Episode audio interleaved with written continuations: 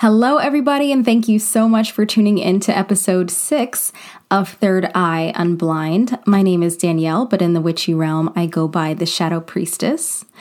And honestly, I want to thank you guys for hanging in there. I know I was gone last week on some spirit guide prescribed self care bed rest. Did you guys miss me though? If you miss me, do me a favor and just hit that follow button so you don't ever miss an episode here. You know, there seems to be a lot of good stuff going on too that I just wanted to touch upon. We actually just had the new moon in Aquarius last night, and um, today is the Chinese New Year, and it is the year of the ox. So, fun fact in Chinese culture, your zodiac sign is actually determined by the year you were born instead of the zodiac system that probably you all are used to, which is determined by the month that we were born in. So, I actually looked up the year that I was born in, and I was born in the year of the dog. So, basically, I'm loyal. Yeah. also, also, also, my favorite podcast ever is back for another season. So go ahead on over to the Fifth Element Pod for some spiritual and astrological heat. Yes. So let's get into this. Let's get into this now that we've got through our um, weekly announcements. so, two episodes ago, we were talking about relationships and dating. And this week, I wanted to open up the topic a little bit more because there is so much to it. And I kind of feel like I opened up a whole can of worms and I have the responsibility to like empty the can, I guess. so if you haven't listened to the episode before last, you might want to do that before finishing this episode so you're not like totally lost. Because I wanted to just hop on here and talk to you guys about trauma bonds.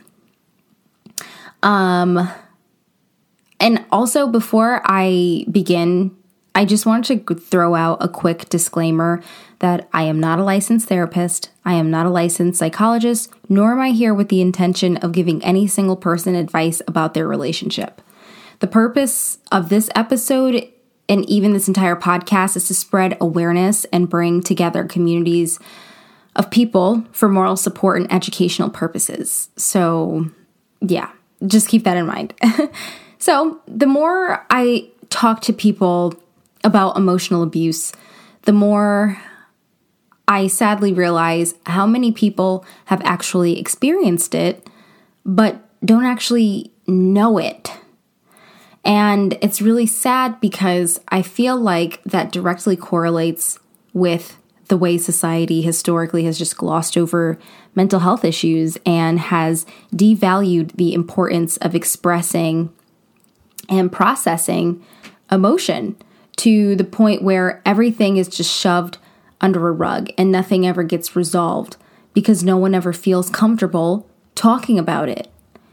And the shame of it all is it's reinforced with terms like don't air out your dirty laundry which is super dangerous because so many people, especially women, go through all kinds of abusive patterns at home and and they hide it because they feel like it's shameful that they even experienced it in the first place. So I want to ask you guys a question and and I need you to be really honest with yourselves because I have a theory that I want to share. Um okay, so I want you to think about your past relationships. And I want you to try and recall whether or not you have ever said or thought something to the effect of, I don't want to leave this person because when it's good, it's good. But on the other hand, when it's bad, it's really bad. If you remember saying this or thinking anything like that, you may have experienced a trauma bond. So, if you're new to this, you probably can make a general guess as to what a trauma bond is, but I'll just quickly explain it. A trauma bond is a cycle It's a cycle of punishment and reward, or phases of love bombing and affection, followed by periods of devaluation and discarding. These kinds of relationships are very sporadic and unpredictable, which actually forms a deep connection between the abuser and the victim because of the intense highs and euphoric periods that follow after emotional, mental, or even physical abuse. So it works exactly like a drug does to cause a dependence on something in order to find happiness. So let's take nicotine, for example.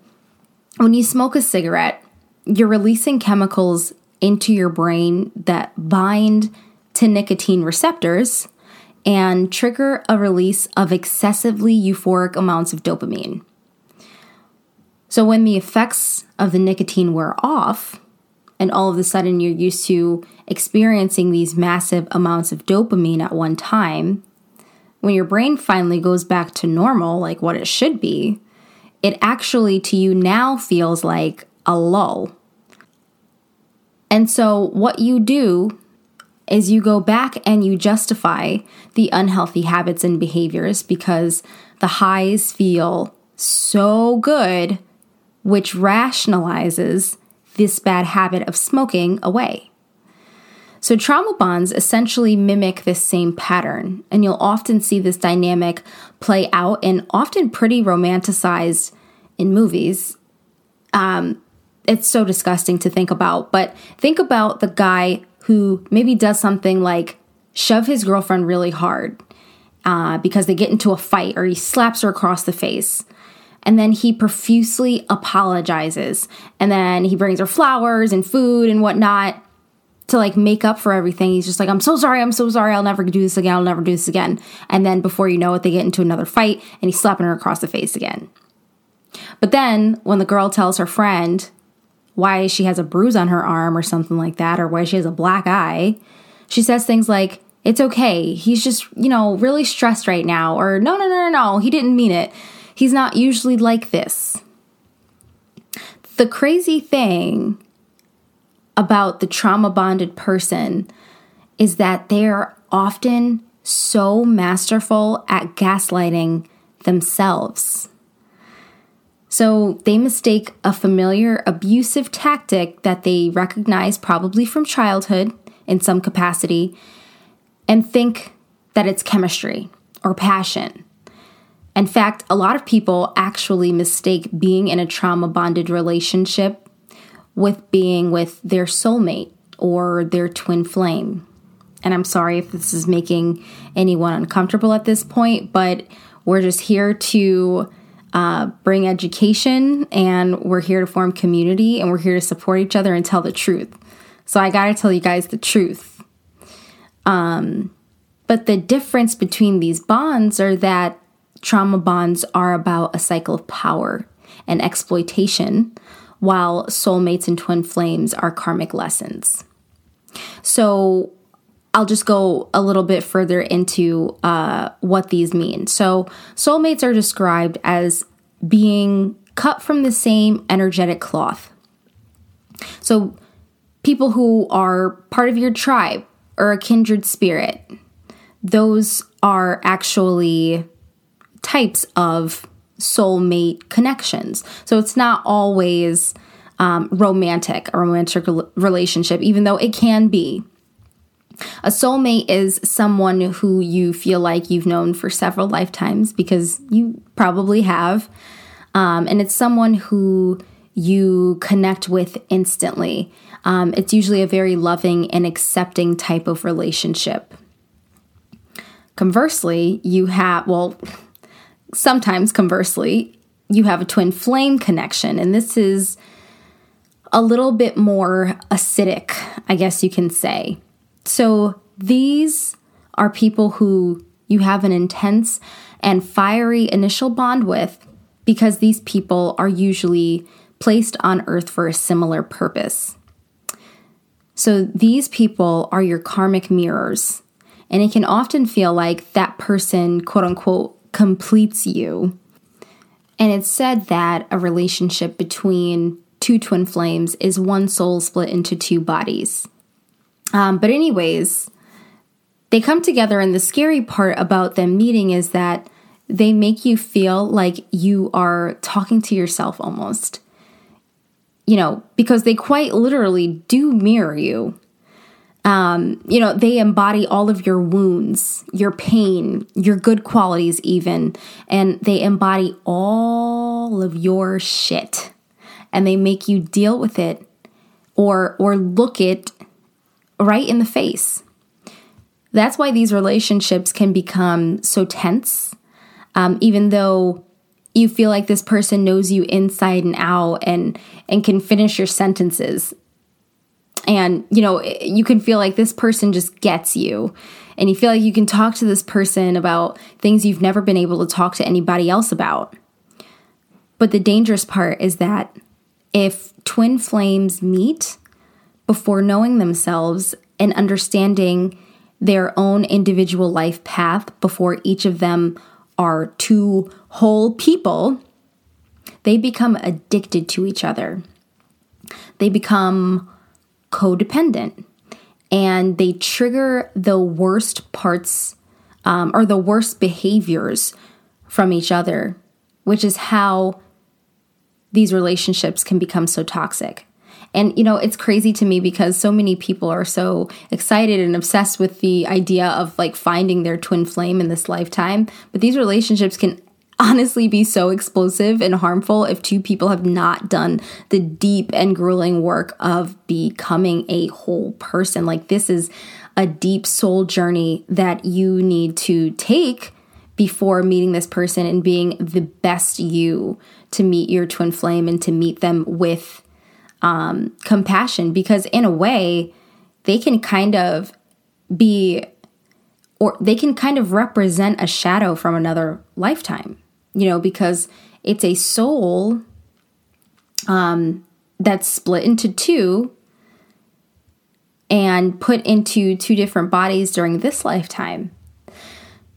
So there are some people that say that as you and your twin flame bond um, over trauma, they refer to this dynamic as a trauma bond, but this is not that's not true. So, a trauma bond is not bonding over a trauma.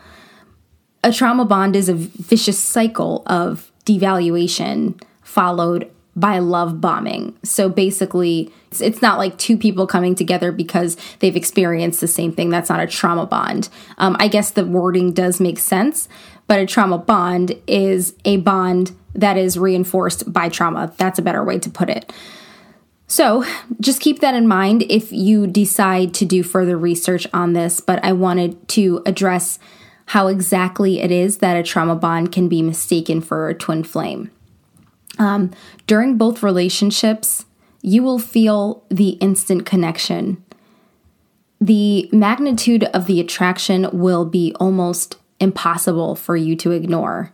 Why? Because either it's your twin flame who literally shares your soul, or it's a narcissistic abuser who are usually notoriously pretty charmingly masterful love bombers, which provides this false sense of a tightly bonded relationship. But the major difference between the two and how you can distinguish in the moment is through the idea of truth. Both relationship dynamics trigger some pretty powerful responses from us and can certainly both m- be mentally taxing. But when you're triggered by your twin flame, you are forced to evaluate the truth about yourself, the truth about your wounds, the truth about your double standards, the truth about where your shadows exist. But a trauma bond is the opposite of truth because the triggering and cycle of manipulation is about power, which is disguised as love. So at this point, I have thrown a lot at you, and I know that I haven't been on the mic super long, but I'm actually feeling a little bit of fatigue, like spiritual fatigue at this point, um, because this is a lot to take in and this is a lot to digest. Um, and some of you might e- even be rethinking relationships right now. But what is the next step? The next thing we have to do is release. It sounds so easy, but it's not. Honestly, this is the hard part. So, what I want you guys to do is I want you to come back next week because I will cover how to release these unhealthy bonds. And there will also be another surprise that you will have to tune in next week to find out. As always, find me on Instagram and follow me at Third Eye Unblind Pod, where I post lots of spiritual and witchy tips. And as always, do your shadow work and keep it pushing.